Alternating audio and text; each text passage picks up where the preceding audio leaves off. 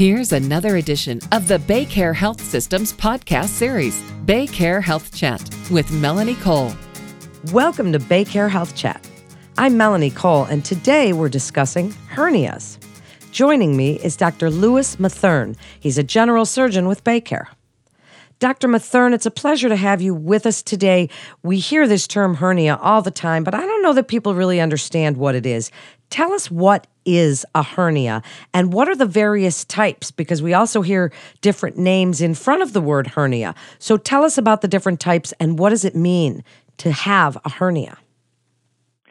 So, in general, when we talk about a hernia, that's going to mean a bulge through the opening of the muscles of the abdominal wall. There are a lot of different types of hernias, and you may hear a couple of other types of hernias that actually aren't or wouldn't fall in that category.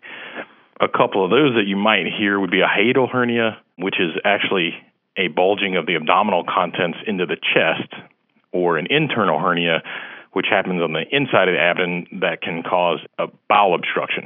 Those are the two types that you might hear that are sort of outside of the scope of this discussion. But as far as abdominal wall, the major different types of those would be what's called a ventral hernia. That is a hernia, really, it just means it's anywhere on the abdominal wall. There's also different types of ventral hernias, which we can get into a little bit later if you like. But some of the other types of abdominal wall hernias would be epigastric hernias, which is a hernia that is also ventral, but it's specifically on the midline of the abdomen above the umbilicus or the belly button. And then you also have an umbilical hernia, which is specifically right at the umbilicus. And then you have what is commonly referred to as a groin or inguinal hernia, which is in the region of the groin on either side. So, as we're looking at these different types and the ones that you most commonly see, how would people know they have one? Are there symptoms? Can you see it, feel it? Does it hurt? Tell us how we would even know. Certainly, the most common sign is simply a bulge in some area of your abdomen or your groin. Commonly, you'll notice that the bulge will go in and out with pressure. In other words, you might not see it when you wake up in the morning, but by the end of the day, after you've been standing up all day, maybe it's there. Or maybe you notice it when you're straining or lifting or doing something that causes increase in your abdominal pressure. Sometimes it's a bulge that's always there. Often people do have some discomfort or pain in this area. In rare cases or in more serious cases, people can have severe pain, notice some skin changes around that area, maybe some darkening of the skin, and have what's called obstipation. In other words, their bowels aren't really functioning much anymore. They might notice that they're not passing gas or not having bowel movements. Maybe their abdomen's getting distended and they might be vomiting. And those last few things that I talked about are the more serious signs that are surgical emergencies. So, are there certain risk factors to these? Do we know why people get hernias, what causes them, or if there's a certain population that gets them more than others? So, you know, a large portion of them are congenital and they can just increase over time. But we do see a higher percentage in people who have been operated on. In other words, just having an, any incision through your abdomen at any time is a risk factor for a hernia occurring there. You see them more often in the obese population and people in general who have conditions that create more pressure intra-abdominally than normal. In other words, you might see them in smokers who have a chronic cough or people who have chronic constipation. Not necessarily these may cause the hernia, but they can, and they certainly contribute to it becoming larger. So then you mentioned some of the more emergent complications. Do they all have to be treated? Tell us about treatment options when you do a sort of a watch and wait, or when you decide, yes, we need to get right in there and fix this. So, again, there's going to be a certain number of cases where you just say, hey, we need to fix this immediately, period. There's going to be a certain number of cases where we can say, hey, it's very safe to watch this indefinitely unless something changes. And then there's a whole bunch of people who are in the middle. And that's why I think it's so important for people with a hernia to see a general surgeon, someone who is sort of the expert within the medical field on these so that you can discuss that with your physician and know, okay, this is the type of hernia I have, these are the risk I'm facing because this specific type of hernia and the specific type of patient that I am. And that's why I think it's really important for anybody with a hernia to at least have that discussion with a surgeon. But to try to answer that question maybe a little better, certainly if you have any of the signs we talked about, there's going to be an urgent need to get to surgery. In other words, if the hernia is what we call strangulated, that's an indication for emergency surgery. And what strangulation means is that there is some bowel that has become trapped within the hernia and that based on the symptoms that we're seeing and maybe lab values and how the patient's presenting, we have reason to believe that the blood supply to that bowel is compromised, which means the longer you wait, the higher chance that operation is now not just going to be a repair of that hernia and taking down that bowel, but could also involve a resection of that bowel. Sort of the next step down from a strangulation is what's called an incarceration, which just means that that bowel is stuck there, but we don't have any reason to believe that there's any loss of blood supply at this point. Those are ones that you can take a little more time to fix, but that in general you would recommend fixing those because there is that risk for them to become strangulated or some risk of that. But again, that's something that you would sort of decide on a case by case basis given the risk factors of the patient, the symptoms that they're having, uh, how long it's been there, possibly the size of sort of the neck of the hernia, where it's at, et cetera. And then there's a whole other population that, that you don't necessarily have to operate on just to fix the hernia, and that's really more of a symptom decision. In other words, is this bothering you? Is it affecting your day to day life? And if it is, then I usually recommend getting it repaired. And that's really kind of up to the patient on how much it's affecting their life.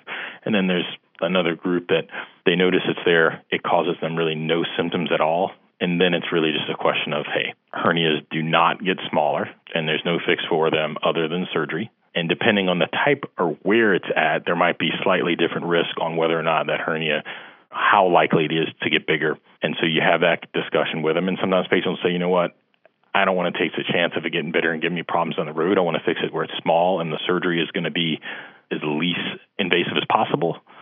And so you go ahead and fix those. And some people say, hey, you know what? I don't want to do anything about it because it's not bothering me.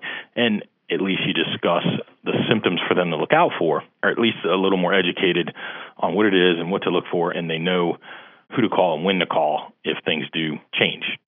Now, tell us about just some of the treatments because people have heard about mesh and, and they're wondering if it's safe.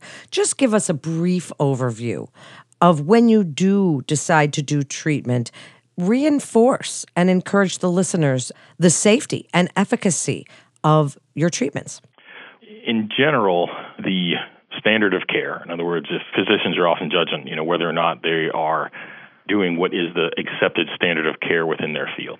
And standard of care in general surgery for, for most hernia repairs is to use mesh. So if you don't use mesh, you're not doing what is the accepted recommended guidelines for hernia repairs from you know American College of Surgeons and all of these different groups for the most part. Obviously, I've heard of these lawsuits and things like that, but most of those have involved different types of meshes that are placed in different places that we're not speaking about right now the mesh gives a significant improvement or decrease in the likelihood of recurrence. And that's why it's recommended that you use them for the most part. There are certain instances where you wouldn't, one of them being a very small umbilical hernia. In other words, if it's less than about two centimeters, the recommendation is to not use mesh. Now, you may change that a bit if your patient itself is at higher risk of a recurrence because of their particular risk factors. You may use a mesh in a 1.5 centimeter, but so a small umbilical hernia would be one where you wouldn't use mesh. And then in cases where there is a significant risk for wound infection, you either might not be able to use mesh because of the risk of that mesh getting infected and the possibility you'd have to go in later and take that mesh out and then close it again without a mesh and then potentially set the patient up for another surgery down the road. Or you would adjust the type of mesh that you would use. In other words, you would use a mesh that has been shown to be less, maybe more resistant to infection than the permanent meshes that we often use. So interesting. What a great topic. Wrap it up for us, Dr. Matherne, with your best advice on hernia and treatment options available at Baycare and when you feel it's important that listeners know when to see a doctor. So I'll start with the last part. I think it's important for patients to see a general surgeon if they have a hernia, any type of hernia, period. Have that conversation and be educated on the what to look for if things are worsening. And even if you're not going to have surgery, I think that's just a, a good conversation to have and, and good information to have. One of the reasons I feel so strongly about that is just the number of patients that we see in the emergency room who come in with an incarcerated hernia or maybe even a strangulated hernia, and we're taking them emergently. And they say, Yeah, I've known about this hernia for years. One of my doctors said, You know, don't worry about it. And I've never seen a surgeon about it. Maybe that patient would have made a different decision had they had all the information, and maybe they wouldn't be going to an emergency surgery with the potential for needing their bowel resected, and they would have had a you know a nice outpatient procedure a year ago. You do see that a lot. In line with that is that often the options that you have for fixing the hernia are a little bit better if you can do them as an outpatient or as an elective procedure. In other words, once it's gotten to the emergent procedure point, a lot of times it's not an option to then do a minimally invasive, meaning a laparoscopic or a robotic procedure. And that's something that we do here at Baycare at, at St. Joe's North, and I think at probably most of our hospitals. But we do use laparoscopy and robotics to do probably, I'd say, a majority of the elective hernia repairs that we do. And the benefit that we see there is that patients usually have significantly less pain postoperatively. They can sort of return to their normal life a bit sooner than if they have the larger incision. And often they don't even need to stay in the hospital at all, versus if you were doing the same repair, in other words, repairing the same hernia, but doing it in an open way, could potentially require two to four days in the hospital, whereas you see patients who you do it possibly robotically and they're going home straight from PACU. Wow, that's amazing. The technology today. And thank you so much, Dr. Matherne, for coming on and sharing your incredible expertise with us today. And that concludes this episode of Baycare Health Chat. Please visit our website at baycare.org for more information and to get connected with one of our providers. Please also remember to subscribe, rate, and review this podcast and all the other Baycare podcasts. For more health tips such as these, please follow us on your social channels. I'm Melanie Cole.